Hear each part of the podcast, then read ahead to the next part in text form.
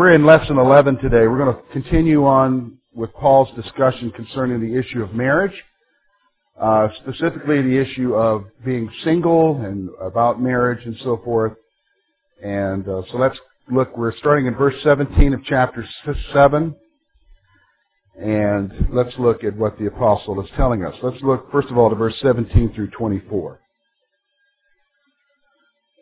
But as God has distributed to each one, as the Lord has called each one, let him walk. And so I ordain in all the churches. Was anyone called while circumcised? Let him not become uncircumcised. Was anyone called while uncircumcised? Let him not become circumcised. Circumcision is nothing, and uncircumcision is nothing. But keeping the commandments of God is what matters. Let each one remain in the same calling in which he was called. Were you called while a slave? Do not be concerned about it, but if you were made free, rather use it. For he who is called to the Lord while a slave is the Lord's freedman. Likewise, he who is called while free is the Lord's slave. You were bought at a price. Do not become the slaves of men. Brethren, let each one remain with God in the state in which he was called. Okay, now you're saying, I thought that we're talking about marriage here. He's talking about something else. Well, we'll get into it and I'll help you to understand because he's going to give an argument here. First of all, the general principle. Paul called them to live out their lives where God had placed them. Now remember, last week he talked about that there are some who God gave the gift of being single, who that was their calling is for them to remain single. And then there are others that God has called to what? Marry. Actually, most are called to what? Marry. Remember I shared with you the statistic, by the time people reach 60, 80% of people are married. 80% of people have been married by the time they're 60. So, I mean, it is a calling. And so what he's trying to say is, because what's going on here in this church is, there, there's a lot of crazy thinking going on. There are people who are married that are saying, now, well, I'm, I'm going to serve the Lord and forget about you and, you know, and, and act like they're single. And then there are others who are putting pressure on, on single people to get married. And some of that still happens today, doesn't it? And so the point here he's making is, whatever the calling is on your life, be content there. Be content. Now, there's principles there for married couples as well. Let's, let's just stop for a moment. Because a lot of times, what will happen is, is that inevitable in any marriage, there will be what? You know, trouble or conflict.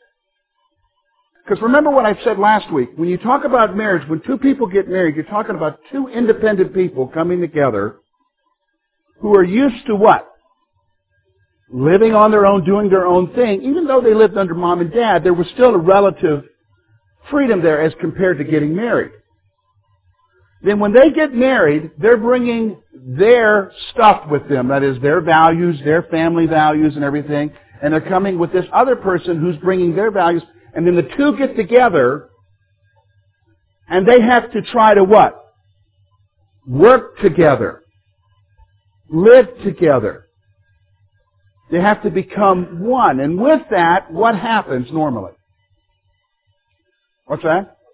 Arguments, stress, friction. And so a lot of times in the earlier years, you'll, you'll fight over stuff in the earlier years that later on you're like, man, why do we fight over that? If you can think about it. You know what I'm saying? Because it was pretty trivial back then. Why? Because they were, it was insignificant stuff. Some stuff you just grow used to, like he leaves his socks laying around. And just, after a while you just kind of give up. You know, you realize it's not worth the fight over socks. You know? Or you give up stuff about her. And it, it's and what he's trying to tell us is the principle is is God calls you to live out your lives where God has placed you. And if you're in marriage, you've got to learn to live it out. You've got to learn to live it out. So he goes on and he's going to tell, here's, here's the principle. He's going to apply the principle just to everyday life in his culture. He's going to apply the principle to everyday life in his culture to help you to understand. So this is why it's connected with the whole marriage issue. First of all, whether circumcised or not, you are to remain as you are. So he first of all uses the illustration of circumcision. Because again, this would have been a big issue in the church. because they would have had these Judaizers, these Jewish Christians, who insisted that the Gentiles, who normally did not circumcise, if they were to, quote, find salvation, they had to be what? They had to obey the law of Moses. And the big thing in the law of Moses was is that you would be what? Circumcised. And so the first thing he's saying here, here's the principle. If God called you and you're uncircumcised, what? Stay uncircumcised. You're not going to gain any brownie points with God by getting circumcised. So this is the third thing. Whether, first thing he's going to show us here to, to apply the principle is where you're at, learn to be content with where God has put you, and function there. Okay? Learn to be content and function there. And so whether circumcised or not, you are to remain as you are. Here's the real issue. The real issue the issue is not external actions, but obedience to God. Let me just stop for a minute. You may want to put a star by this. This is the big issue with the whole marriage thing. Here's what happens.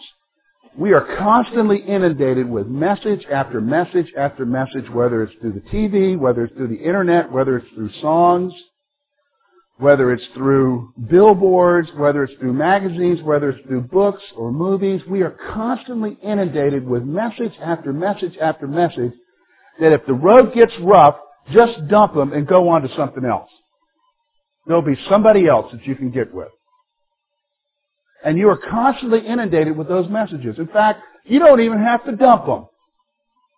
You can stay with them, bear with it, but find somebody else to have something with on the side. And that's the messages that you're getting. Now what God wants you to understand with this principle of you remaining content with where He has called you, of being where He has called you, the key issue is not external. Putting on a show. The key issue is obedience. So let me just stop for a moment. We got, a lot of married folks here. Here's the issue. The issue is, my friends, you're to remain faithful to that spouse, period. That's obedience. Period.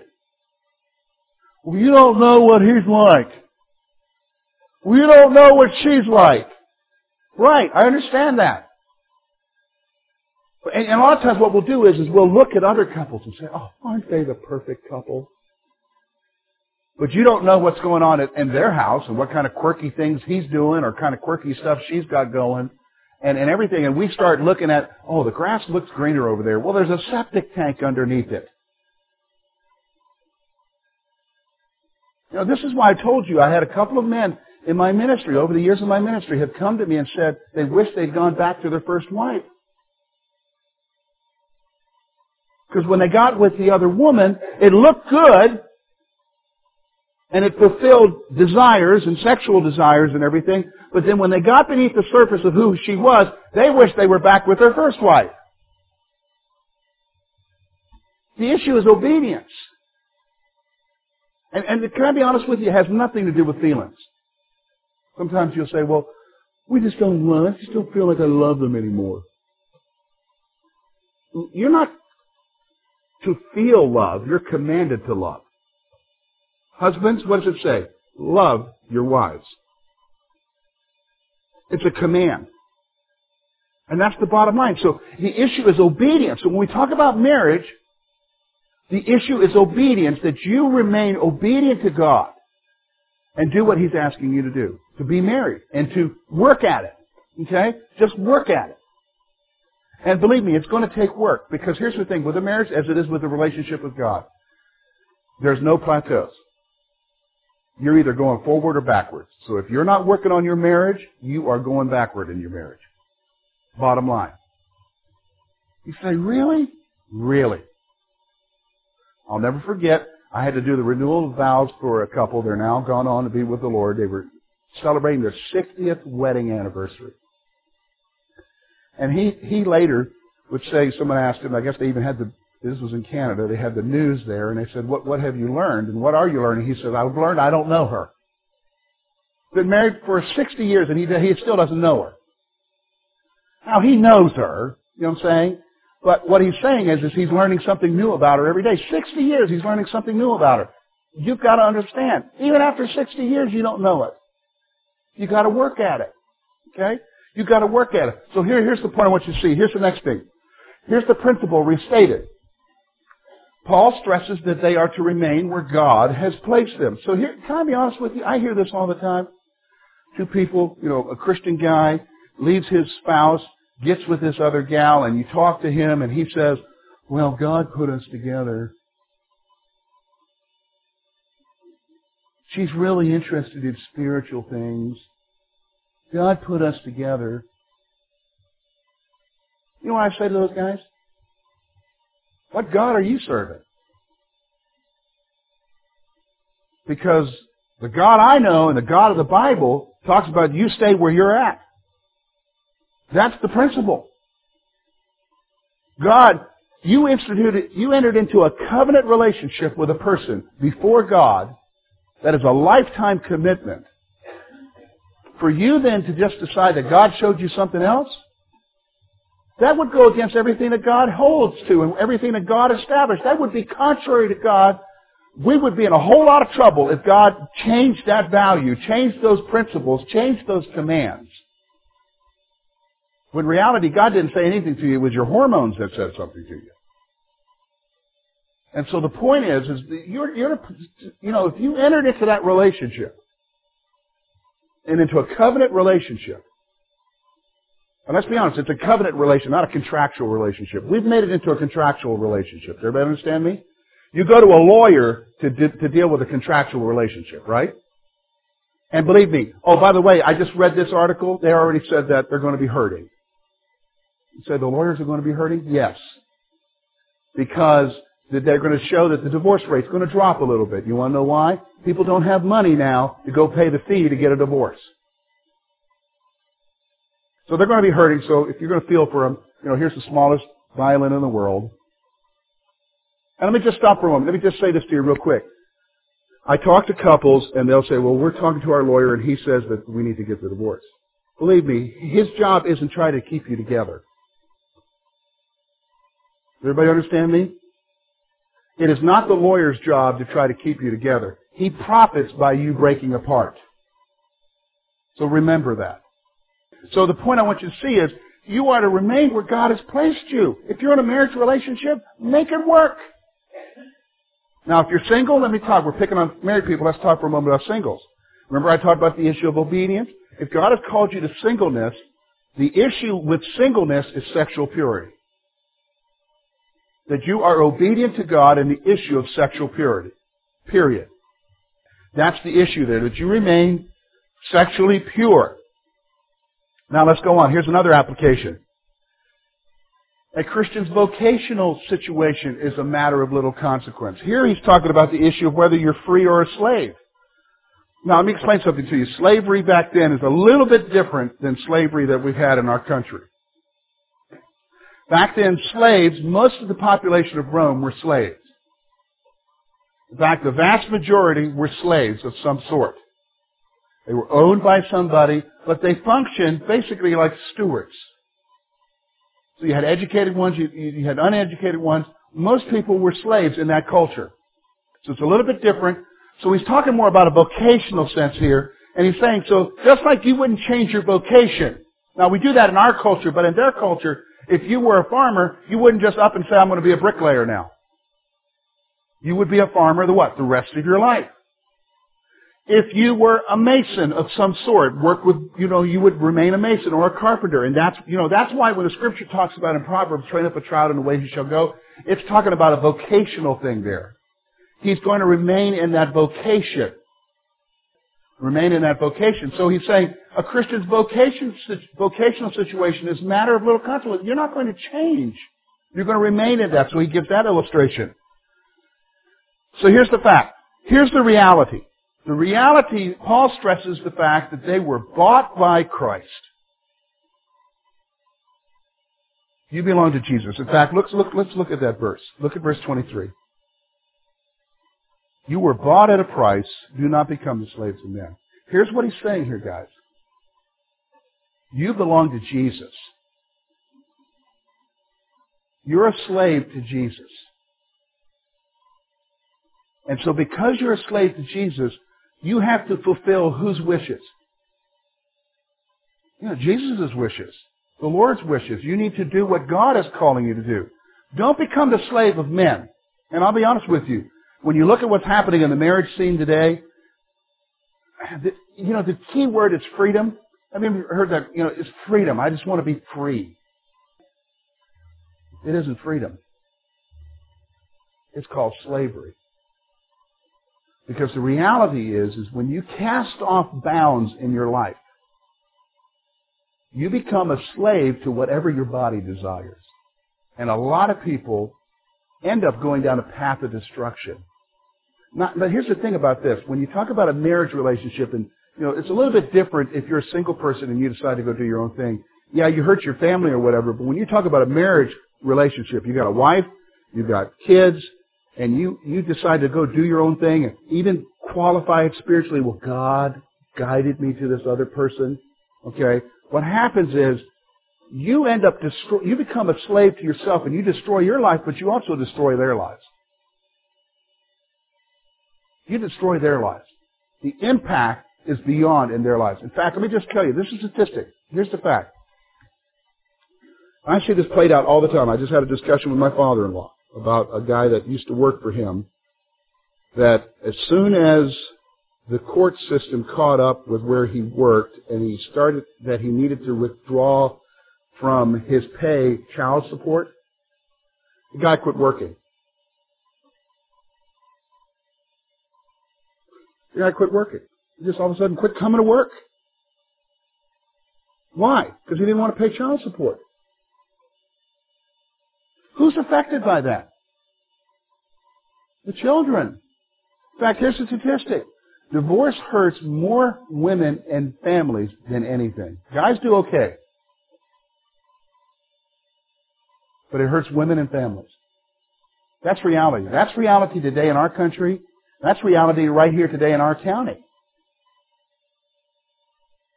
The one who is affected in a negative way is the woman, the single mom, and the children. That's reality.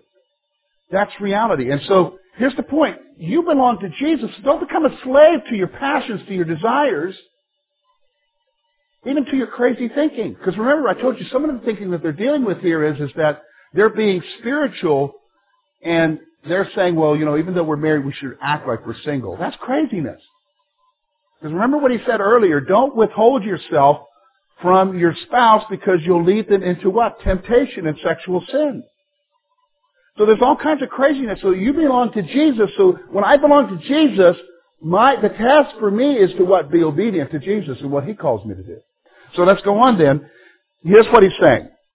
Principle restated again. So He wants to reiterate this. Here's what He says, verse 24. Again, Paul stresses that they should be content where God has placed them. Be content where God has placed them. Now, can I can I help you with how, how can I help you how to be know how to be content?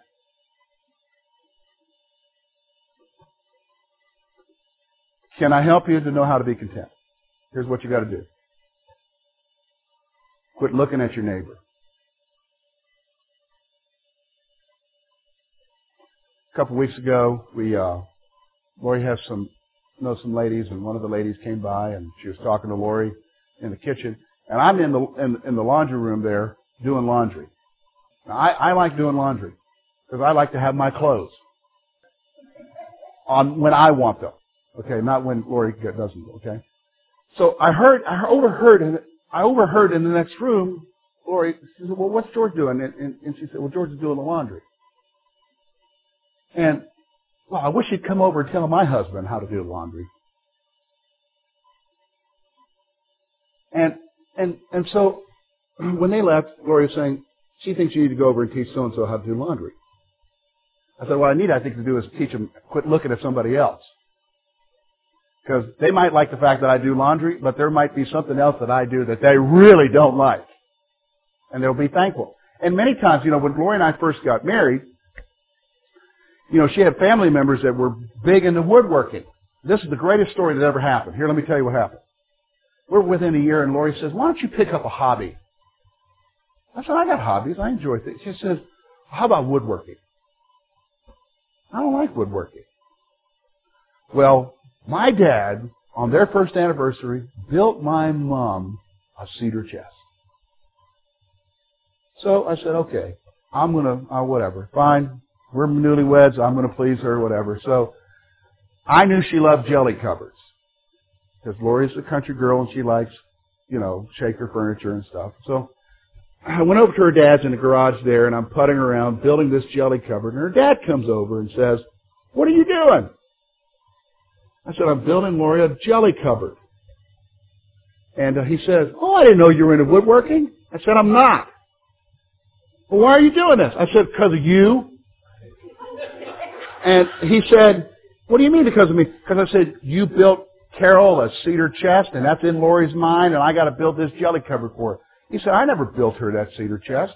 I gave the wood to my Uncle Burl. He made it.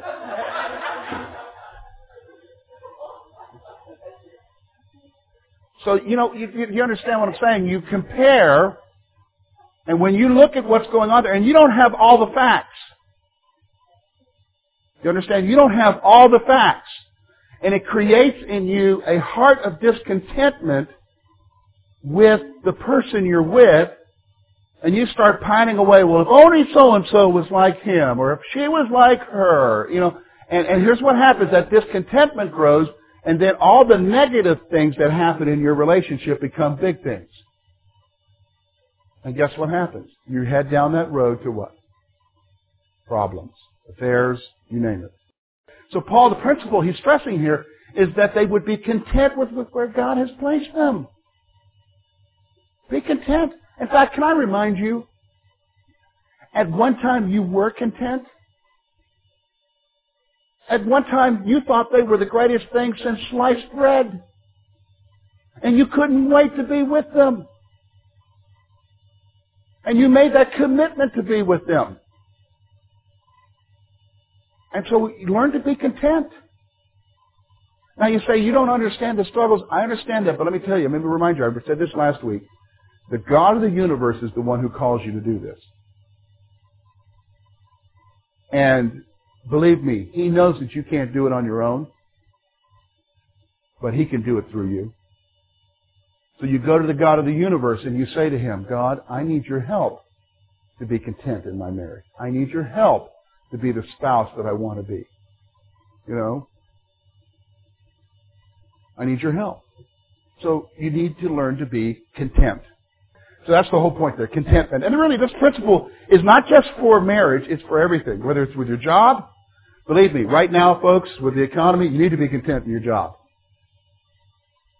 There, there's not too many options. Unless you got one. Alright, now here again, we're going to talk about singleness now. Look with me, verses 25 through 38. Now concerning virgins, I have no commandment from the Lord, yet I give a commandment as one whom the Lord in his mercy has made trustworthy. I suppose therefore that this is good because of the present distress, that it is good for a man to remain as he is. Are you bound to a wife? Do not seek to be loose. Are you loose from a wife? Do not seek a wife. But even if you are, even if you do marry, you have not sinned if a virgin marries, she has not sinned. Nevertheless, such will have trouble in the flesh, but I would spare you. But this I say, brethren, the time is short, so that from now on, even those who have wives should be as though they had none. Those who weep as though they did not weep. Those who rejoice as though they did not rejoice. Those who buy as though they did not possess and those who use this world as not misusing it. From the form of this, for the, for the form of this world is passing away. But I want you to be without care. He who, who is unmarried cares for the things of the Lord and how he may please the Lord. But he who is married cares about the things of the world, how he may please his wife. There is a difference between a wife and a virgin. The unmarried woman cares about the things of the Lord, that she may be holy both in body and spirit. But she who is married cares about the things of the world, how she may please her husband. And this I say for your own profit, not that I may put a leash on you, but for what is proper, that you may serve the Lord without distraction. But if any man thinks he is behaving improperly towards his virgin, if he, if she is past the flower of youth, and thus it must be, let him do what he wishes, he does not sin, let them marry. Nevertheless, he who stands steadfast in his heart, having no necessity, but has power over his own will, and is so determined in his heart that he will keep his virgin, does well. So then, he who gives her in marriage does well, but he who does not give her in marriage does better. A wife is bound by law as long as the husband lives, but if her husband dies, she is at liberty to be married to whom she wishes, wishes only in the Lord. But she is happier if she remains as she is, according to my judgment, and I think I have the Spirit of God. Okay, so here's what we're going to look at. We're going to look at this last section concerning singleness in ministry and the issue of remarriage and widows. First of all, Paul gives instruction from his perspective and not from the Lord directly. Although you can't dismiss his perspective here. He is an apostle. So he's giving from his perspective. And understand what's going on here. Remember, we're going to see this in this passage. What's happening with the church at this time? What are they facing? Persecution. All right? People are being killed because of their faith in Jesus Christ. And so under, you got to understand that this is an underlying theme in this, this section of verses. Okay? Now, here's what he's saying. Because of the nature of the times, they are to remain as they are. So if you're, he's saying, if you're a single person in that time, he says remain single. Remain single because of the nature of the times.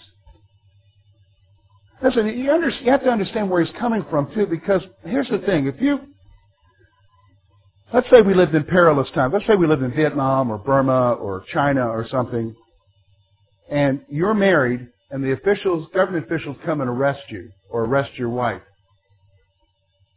Where are your thoughts going to be? Especially if they throw them in prison. Where's your thoughts going to be? On yourself? With that loved one. You're going to be what? Worried about them. You're going to be distracted by it. See, this is what the Paul, you're going to be in anguish over them. See, Paul's trying to spare people here. You understand what's going on here? He's trying to spare people grief, anguish of heart. And so he's saying, look, don't rush into a marriage in these times, is what he's saying. Now, of course, we live in different times now. You understand? We don't have that situation at this point in our country. But there are people around the world who do. And so this is a very applicable scripture to them. Now, here's the thing. He wants to make a point here because he has to with this church. Those who marry do not commit sin. It's interesting, when you look at church history, there have been different groups that have tried to make marriage into a sin. So for instance, uh, probably about a hundred years after the time of Paul, there was a group actually real close to Corinth uh, that was called the Montanists. And it's interesting, even Baptists claim their roots with the Montanists. And a lot of the martyrs that you will hear about in the Roman arenas at that time were Montanists. Now, one of the things about the Montanists was, is they believed in celibacy, period. So even if you were married, you were to just remain celibate. Okay, that was one group. Another group is right here in our own, in our own country, and that was the Shakers. Remember the Shakers? That's where we get Shaker furniture from. Now, you ever notice aren't there, you haven't seen very many Shakers around, have you? Want to know why? They didn't believe in sex. They believed in celibacy, period. So obviously there's no biological growth there. And that's not really a catchy phrase to get people to join your group. So they ended up dwindling down, and as they got older, they died off. But they did leave a great legacy, Shaker Furniture. But see, here's what Paul's saying. You're going to have people who are going to tell you that marriage is wrong, period. And here's what he's saying. Here's what the Bible says. Those who marry do not commit sin. You're not sinning by marrying. Now let me just stop for a moment. The same apostle, though, will say you're sinning if you marry the wrong person. If you're a believer marrying an unbeliever, that's sin. But the, the institution of marriage is not a sin. Now, why would he say the institution of marriage is not a sin? It's really practical. All you got to do is go all the way back to Genesis. Huh? Yeah, God instituted marriage. God instituted marriage. So you got to be careful of some of these guys who will tell you that kind of stuff. Here's the point. Whether single or married, they should not focus on the temporal. Listen, your focus shouldn't be just on the temporal. Look at verse 29 through 31. Here's what he's saying. But I say, brethren, that the time is short, so that from now on even those who have wives should be as though they have none. Those who weep as though they do not weep. Those who rejoice as though they do not rejoice. Those who buy as though they do not possess. For those who use this world as not misusing it. For the form of this world is passing away. Here's, here's what he's talking about.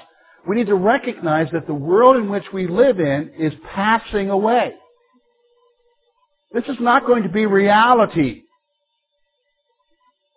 It isn't. At some point, you're going to die, or Jesus is going to come back. This world is temporal. It's only temporary. And our focus should not be on what? Temporary. Our focus needs to be on what? Eternal.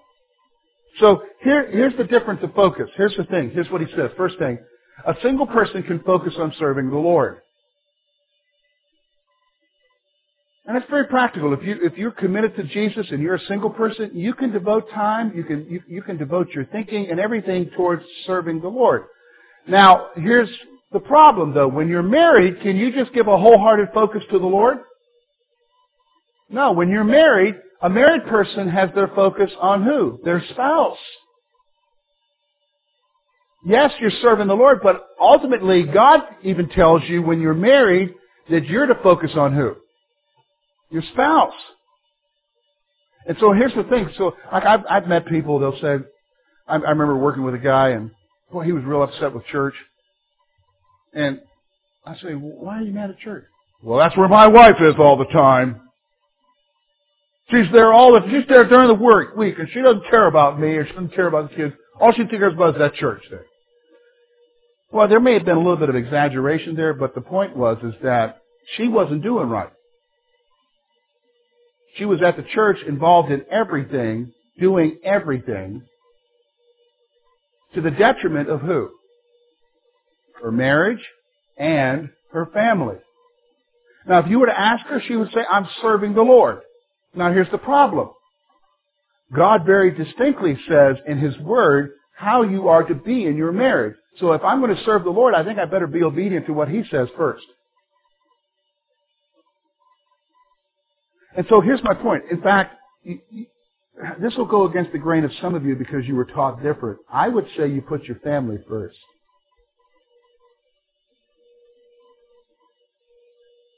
You see what I'm saying? You put your family first. And so if, if, if Pastor George is pressuring you, well, we, Bruce, we really need somebody to teach that nursery class, and you're the guy, Bruce, you're the guy to, I'm, I'm picking on him because he's not a nursery guy. Okay. And at least I don't think he is. Okay. All right. So we really need you, Bruce, to do that. And but yet he's got things at home he's got to do. What should Bruce do? Work in the nursery? What? Do stuff at home. Why? Because there's no command, thou shalt work in the nursery. Who said that? Okay. You do work in a nursery, though. Okay. All right. Okay. All right. There's no command to work in a nursery. Okay. But there are commands about how you are to do at home, right? There are commands, husbands, about how you are to be with your wife. There are commands, wife, how you are to be with your husband. There are commands, parents, how you are to be with your children. There are commands. So when we go to be with Jesus, Jesus, if you neglected your family, and you can say, well, Jesus, I served in the nursery. Yeah, but what about your family? That is. In fact, that's what I'm trying to get to, Bruce. Doing what he says is putting God first. You understand? More so than doing what George's agenda is. I don't have a big agenda.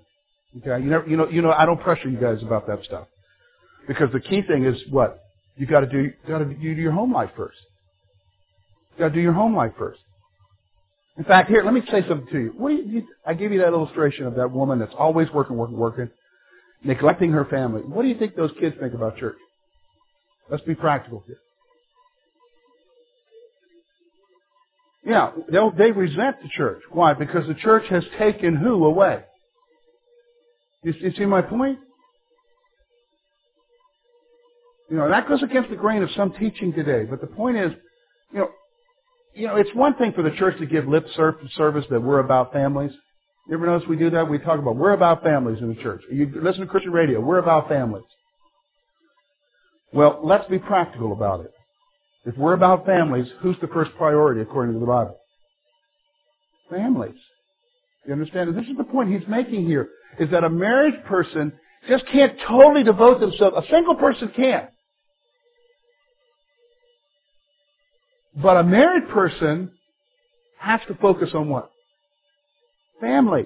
Family. So, Paul's instructions are given to help our service. Now, he's telling us this to help us. Some of you need this to be freed up. Be free. And listen, there is more fulfillment in doing what God tells you to do than being pressured, Bruce, into working in the nursery. Because here's what will happen.